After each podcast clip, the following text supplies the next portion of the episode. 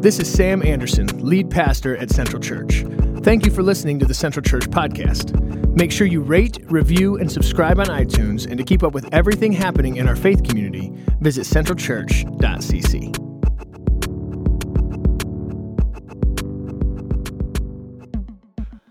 You've all gotten into some sort of debate or argument at some point in your life, yes? Okay? And it's probably been recently. How many of you have actually gotten into a debate with someone, and at the end of the debate, you're like, "Oh man, I was wrong. I need to, I need to change my, uh, I need to change my opinion." Right? That doesn't happen. You get into a debate with someone, you're like, "Come at me, bro." You're like, you're like, "There's no way you're to beat me. I'm to win this thing." Because that's the way our brains work. That's the way we. That's the way it is. Because when you get into an argument or a debate, you're immediately going to this defensive posture, right? You're immediately, immediately your walls go up. You're like, I'm not going to lose this thing. It's because it's a fight. So you're never going to be willing to listen in a situation like that. You're not in a receiving posture. You're not actually trying to hear what anybody's trying to say. You're trying to win. Right? But stories are different. When somebody tells you a story, you're in a posture to receive. You're listening, you're hearing, you're empathizing, and a story might actually make you rethink your opinion on something. Because it's like that's somebody's experience, that's real to somebody. And that's the reason why Jesus tells parables. That's the why Jesus taught so often in parables. Because you know, the, the Pharisees, if you read the Gospels, the Pharisees were always trying to get into a debate with Jesus. And Jesus would always be like, nope, we're not doing this. He wouldn't get into a debate with them, but then he'd tell a story. Then he'd tell a story. And that story would explain the position, explain his difference of opinion in a way that people could hear, in a way that people could receive. And that's the purpose of parables. That's why Jesus tells stories. That's why Jesus tells parables. And that's why we're in this two week series here on parables. And Sam, I know I w- I wasn't here last night, but I think somebody said Sam spoke on the parable of the sower. Is that right? Um, so we're going to be very closely connected to that this morning. But, uh, you know, it's. Um, it's Labor Day weekend in Michigan, and I've been a pastor long enough to know that Labor Day weekend in, in Michigan, if you're in church on a Sunday, you're hardcore right? Because everybody else is at the beach. so, so we're gonna we're gonna we're gonna dive a little bit this morning, but we're gonna talk about a parable that most people know as the um, the parable of the wheat and the weeds. Um, so let's pray and let's get into it. God, thank you for this time that we have to just gather together and and experience the the presence of your Holy Spirit as we sing and we worship and we, and we devote ourselves to hearing from you. I pray as we look into your word this morning that you will open our ears and our hearts and our minds to hear what you would have to say to us this morning. Pray it in Jesus' name. Amen. So, the parable of the wheat and the weeds is found in Matthew chapter 13. So, if you've got your Bibles or you've got your uh, YouVersion app, you can pull it up, Matthew chapter 13. Otherwise, it's going to be up on the screens here. Matthew chapter 13, we're going to start in verse 24. Starting in verse 24, Jesus told them another parable.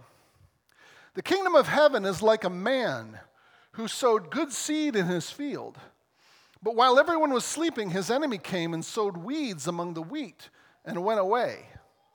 When the wheat sprouted and formed heads, then the weeds also appeared. The owner's servants came to him and said, Sir, didn't you sow good seed in your field? Where then did the weeds come from? An enemy did this, he replied. And the servants asked him, Don't, Do you want us to go and pull them up? No, he answered, because while you are pulling the weeds, you may uproot the wheat with them. Let both grow together until the harvest. At that time, I will tell the harvesters first collect the weeds and tie them into bundle to be, bundles to be burned, and then gather the wheat and bring it into my barn. Now, when I was growing up, pastors loved this sermon, this, this parable, because it was real easy, right? Don't be a weed, you'll get burned. Right?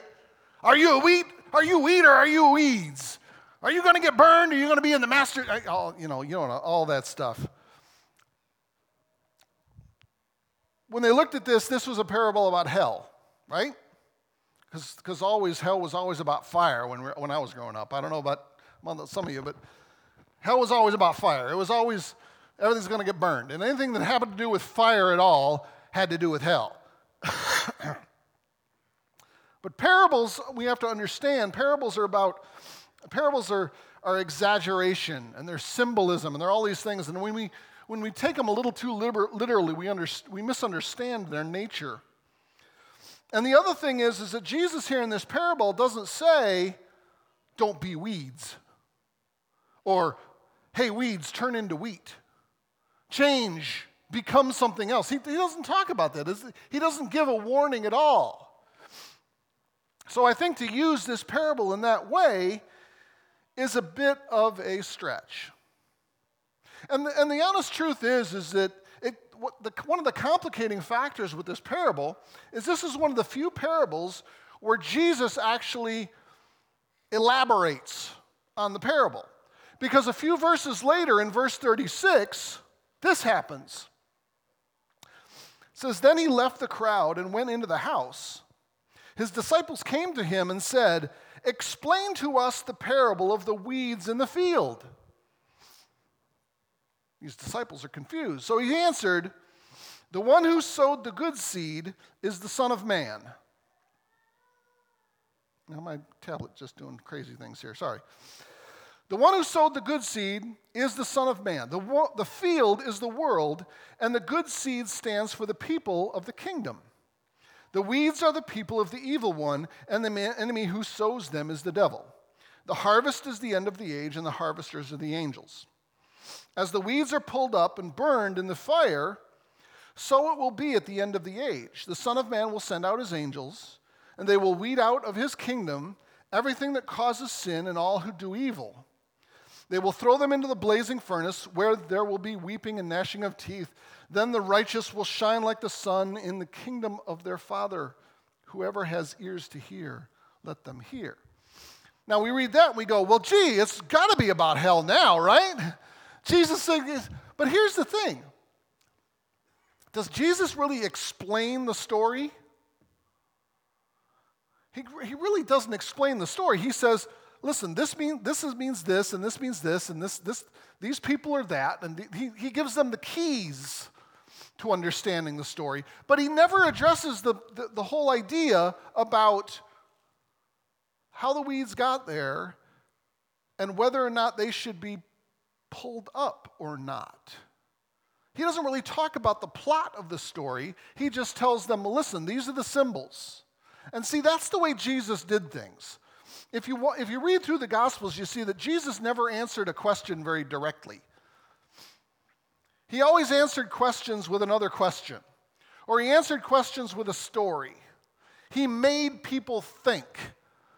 Last weekend, I was in Milwaukee with my, visiting my daughter for her birthday, and, and we were talking to her about now that she's turned 24, you know, we have more, uh, you know, more interesting conversations, and we're, and we were talking about growing up and, and all the things she learned. And, and she said to me, she said, You know, I hated it when I was young, when you used to always answer my questions with another question. But now I get it. because it makes you think. And I think Jesus is doing the same thing here. He's saying, Listen, this is my story that I'm telling you. And oh, you want to ask a few questions? Okay, let me give you some hints. But you're still going to have to do the work yourself. You're still going to have to dig into this story a little bit. Now, Jesus is clearly talking about the destruction of evil. That's pretty much, that's pretty much clear, right? But here's the thing Jesus' parables always challenged people. They always said, Jesus' parables always said, listen, this is what you think now, but this is what I want you to think. It's always challenging people's assumptions. Well, the idea that, hey, the wicked are going to get punished someday and they're going to get destroyed, that wasn't a new idea. If that was the point of this story, his listeners would have went, duh. Tell us something we don't know, Jesus. Everybody in Jesus was, the, the, was listening to Jesus would have already believed that the evil, excuse me, the evil in the world was one day going to be destroyed by God. In fact, that was a key belief of everyone in Jesus' day. It was something that, that they understood, and that's where we've got to dig a little bit deeper. Because to understand a story, sometimes, especially an old story, we've got to understand the context. We've got to understand what was going on when the story was being told. How many of you ever seen the movie Citizen Kane? Okay, you know, really old movie, black and white, most people go, ugh, it's so boring. If you understood what was happening in the world when that movie was made, and you know that the character of that, that George Foster Kane was actually symbol, a symbol of a guy named Randolph Hearst, William Randolph Hearst, that was actually living at the time the movie was made. You'd know that movie was like in your face, right? really hardcore. Or, or another one, um, if you've ever seen the movie or read the play or seen the play, The Crucible, right? The Crucible, one of my favorites of all time.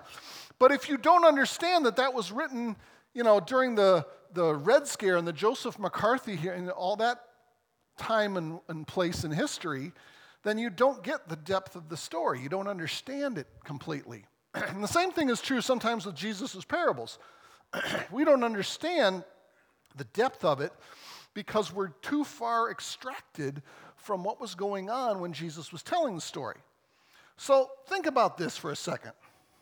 At the time that Jesus is telling this story, the Israelites, the, the Hebrews, have been either in captivity or being oppressed by some rival nation for some 600 years.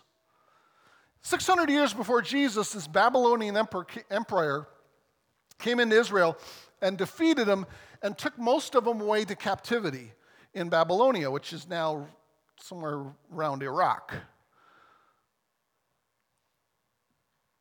And a long time went past, and then, and then the Babylonians got defeated by the Persians, and all this stuff happened. And, and eventually the Israelites went back to their homeland but they still weren't in charge of their lives. There was always some other nation that was over them, telling them what to do, forcing them to do things their way. And all throughout that time, for those 600 years, the prophets of Israel, the people who spoke for God, were always saying, one day, one day God's going to take care of this situation. One day, God's going to defeat evil. One day, He's going to defeat all of our enemies. He's going to take care of this, and everything's going to be good again. Everything's going to be great again. For hundreds of years, the prophets of Israel are telling these stories. One day, one day, God's going to do this. He's going to defeat all the evil people, and He's going to make things right. And eventually, those stories started to feature a character called the Anointed One, or in, uh, a word that gets used a lot is Messiah, but it just means the Savior. Just means the, the anointed one. He said the story started to say this anointed one, God's going to send this anointed, this Savior. God's going to send this Savior, and when this Savior comes, He's going to destroy all of our enemies. When this Savior comes, He's going to lead us in victory, and He's going to destroy all of our enemies, and everything's going to be great again. It's awesome. So wait for this Messiah, wait for this Savior to come, and then everything's going to be great because all the evil is going to get destroyed. And for 600 years, they were listening to this. And there was a guy just before Jesus by the name of John the Baptist. You've heard of him. John the Baptist was actually Jesus' older cousin. And John the Baptist was one of these guys who was going around saying, God's going to make things right. God's going to make things right. There's this guy coming. He's going to come and he's going to make things right. In fact, if we just flip a few pages before in the book of Matthew, in Matthew chapter 3, we look and we see here, here's what John the Baptist said. John the Baptist says, I baptize you with water for repentance. But after me comes one who is more powerful than I, whose sandals I am not worthy to carry. He will baptize you with the Holy Spirit and fire. His winnowing fork is in his hand, and he will clear his threshing floor, gathering his wheat into the barn and burning up the chaff with unquenchable fire. You see the parallel here? This is exactly what John the Baptist is talking about. John the Baptist says, one day God's going to send his Savior, and he's going to gather up all the wheat and he's going to burn all the weeds. He's going to defeat all the evil ones. This is Jesus' cousin saying this. And then eventually, John the Baptist baptizes Jesus, and John the Baptist says, This is the guy, my cousin. My cousin Jesus, he's the guy. He's the Savior. He's the one that's God's promised to send for these 600 years. But then things didn't unveil the way John the Baptist thought they were going to happen. And we flip ahead a few more pages in the book of Matthew. And in Matthew chapter 11, we see this. When John, this is John the Baptist, who was in prison, heard about the deeds of the Messiah, Jesus, he sent his disciples to ask him, Are you the one who is to come, or should we expect someone else? Because John the Baptist is sitting here going, Where's the burning? Where's the destruction of our enemies? Where's the big fight? Where's the battle to defeat all of our enemies? When are you gonna def- when are you gonna do this? You're supposed to be this. This is he's hardcore, man. He's talking about his own cousin. I guess family is where it gets really raw, right? But John the Baptist is talking about his cousin. He's like, cuz, are you really the Messiah that I thought you were, or are you not? Because you're not doing it the way I thought you were supposed to do it.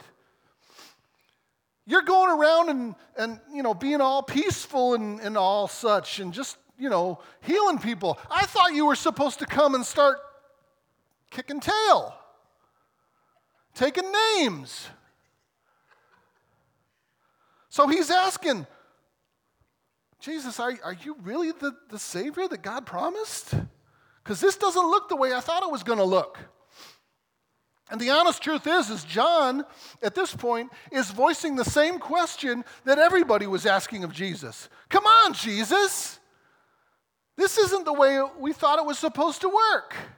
This isn't the way we thought the Savior was supposed to save us. We thought you were going to go and kill all the Romans and put them in the fire. This is where, this is the context in which this story is being told by Jesus. So when we go back to the story, Jesus is talking about a field with wheat and with weeds. You can go ahead and put it back up there. He's talking about a field with wheat and weeds. And the workers in the field say, Where'd these weeds come from? And, and, the, and the owner says, Well, the enemy did that. And the workers, the servants go, Can we pull them up? Can we pull up the weeds? Can we get rid of them now? And the owner of the field says, No, not yet. Not right now. Now is not the time. Now is not the time to do this. You see, the interesting thing is, is the, the word that Jesus uses for weeds here, it's actually the same word that John the Baptist uses for weeds in, in, earlier in Matthew. And it's a specific kind of weed. In English, we call it uh, darnel or darnel. I'm not sure how you pronounce it.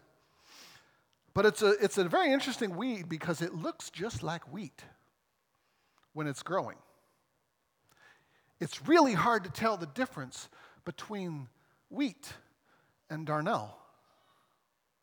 Really hard to tell the difference. You got to wait until it's full grown before you can tell the difference from one to the other. Once it's full grown, then you can look at it and go, oh, that one's a weed, that one's the wheat.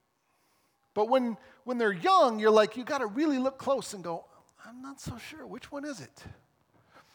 And of course, I'm no gardener. I kill plants. And that's what I do. But some of you are probably pretty good gardeners. And when I was growing up, my mom had a garden.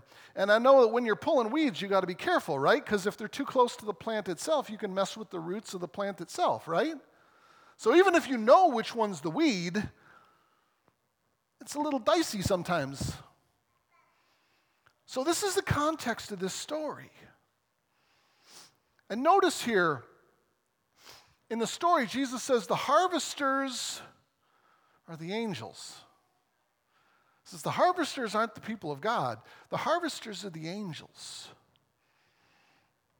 So, within all that context, we've got to look at this story again and say, what is the point? What is the moral of the story? What is the point that Jesus is trying to make? Because Jesus is clearly saying, listen, one day evil is going to be destroyed. One day we're going to we're going to yank up the weeds and they're going to get burned. We know this. But the point of the story is not what is going to happen or how it's going to happen.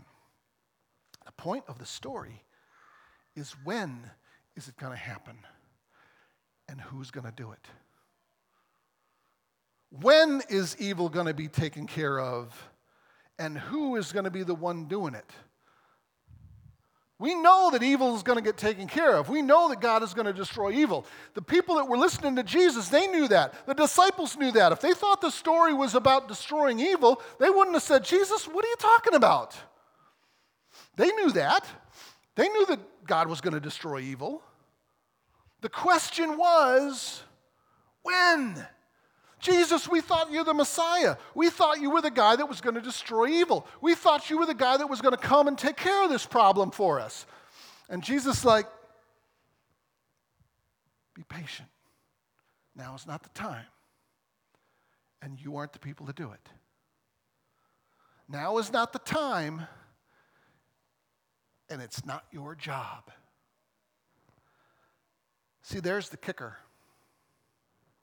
far too often, especially when we, we get really serious about Jesus and we get really serious about what's right, doing what's right, we want to fix it. We think it's our job to defeat evil, right? It's our job to fight. It's our job to fix the world. It's our job to take care of all the evil in the world. And Jesus is sitting here and saying, no, not yet. And it's not your job. It's not your job. We want to fight. Not only that, we, we, don't, we don't just want to fight, we want to win, right? We want to win. We're Americans. We fight, we win, right? That's, that's, I mean, that is like the definition of, of America. We fight, we win. That's how we started, that's how we keep going. We find an enemy and we fight and we win. That's what we want to be. But Jesus is saying, listen, not your job. Not your job. And now is not the time. And in this, we're not really all that different than Jesus' disciples. They were the same way. There's this story in, in Luke chapter 9. Luke chapter 9, starting in verse 51. It's, it's, it's crazy. He says, As the time approached for him to be taken up to heaven, Jesus resolutely set out for Jerusalem. And he sent messengers on ahead who went into a Samaritan village to get things ready for him. But the people there did not welcome him because he was headed for Jerusalem. There's this whole rivalry between Jews and Samaritans. It was an ugly thing. When the disciples, James and John, saw this, they asked, Lord, do you want us to call down fire from heaven to destroy them? What? They, they, they, don't want you to come spend the night, and so you want to call down fire from heaven to destroy their town. Yeah, I don't think Jesus is going to go along with that. I really don't. But they did. They're like, come on, Jesus, can we do it? Can we do it? Let us do it, please. Let us take care of these enemies because they're, they're no good, right? So we can take care of them. We know who the bad people are. The Samaritans are the bad people, they're our rivals, so we can destroy them, right? We can call down fire from heaven. You said we got all this power. Jesus is like, No, no, that's not what it's about. And this is the thing we've always got to remember it's not our job to figure out who's evil and then defeat them. I know, it's, I know it may sound strange, but it's true. It's not our job, that's God's job. Figuring out who the evil people are and defeating them is not our job. Matter of fact, that whole idea of figuring out who the evil people are, in my opinion, I'm not alone, was the original sin. What did the Adam and Eve do in the garden, right? They ate from the tree of the knowledge of good and evil because they wanted to be the ones to decide what was good and what was evil. That's what messed it all up. Right from the beginning. They wanted to know and be able to decide for themselves what's good, what's evil, who's good, who's evil. God says, that's not your job.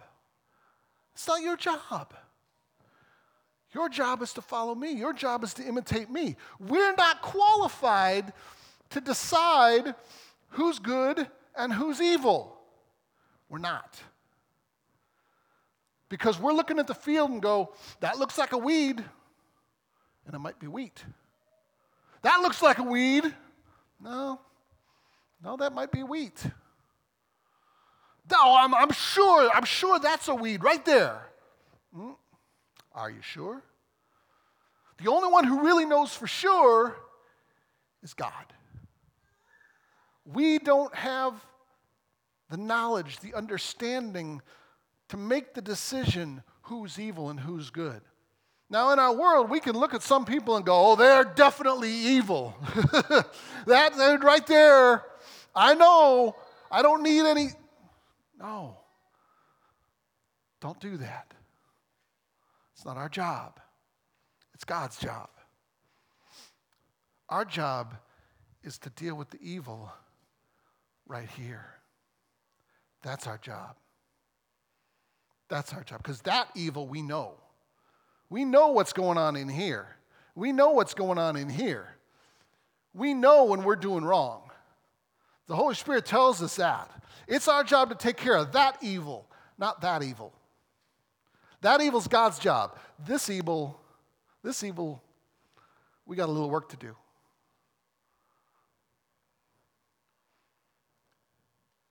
Now, it doesn't mean we ignore the evil in the world. Don't misunderstand me. There is evil in this world. And it doesn't mean that we're going to sit back and go, not my problem. Not my problem. No.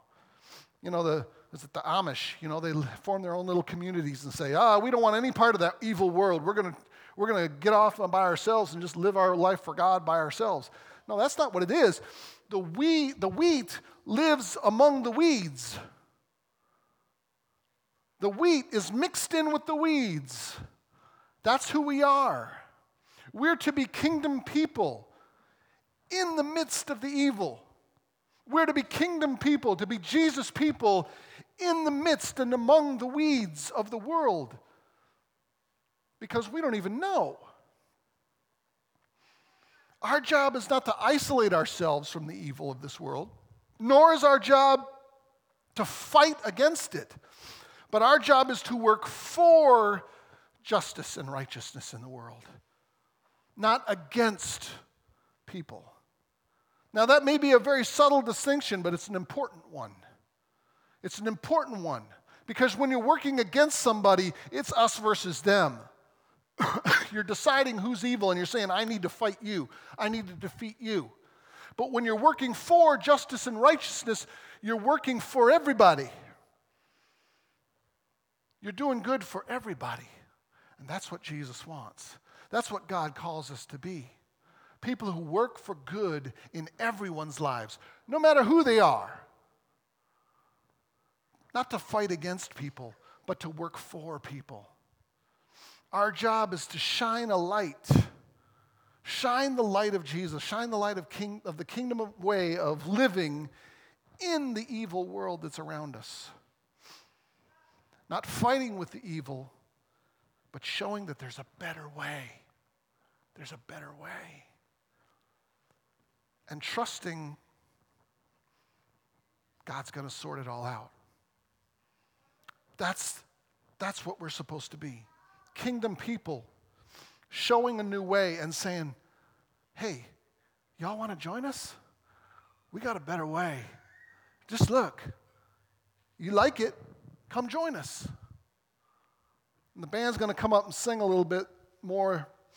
And I encourage you during this these next couple of songs just to kind of take some time and and think about this a little bit. Because most of us at some point have been caught up in trying to defeat evil. If you haven't, congratulations. i would like to meet you.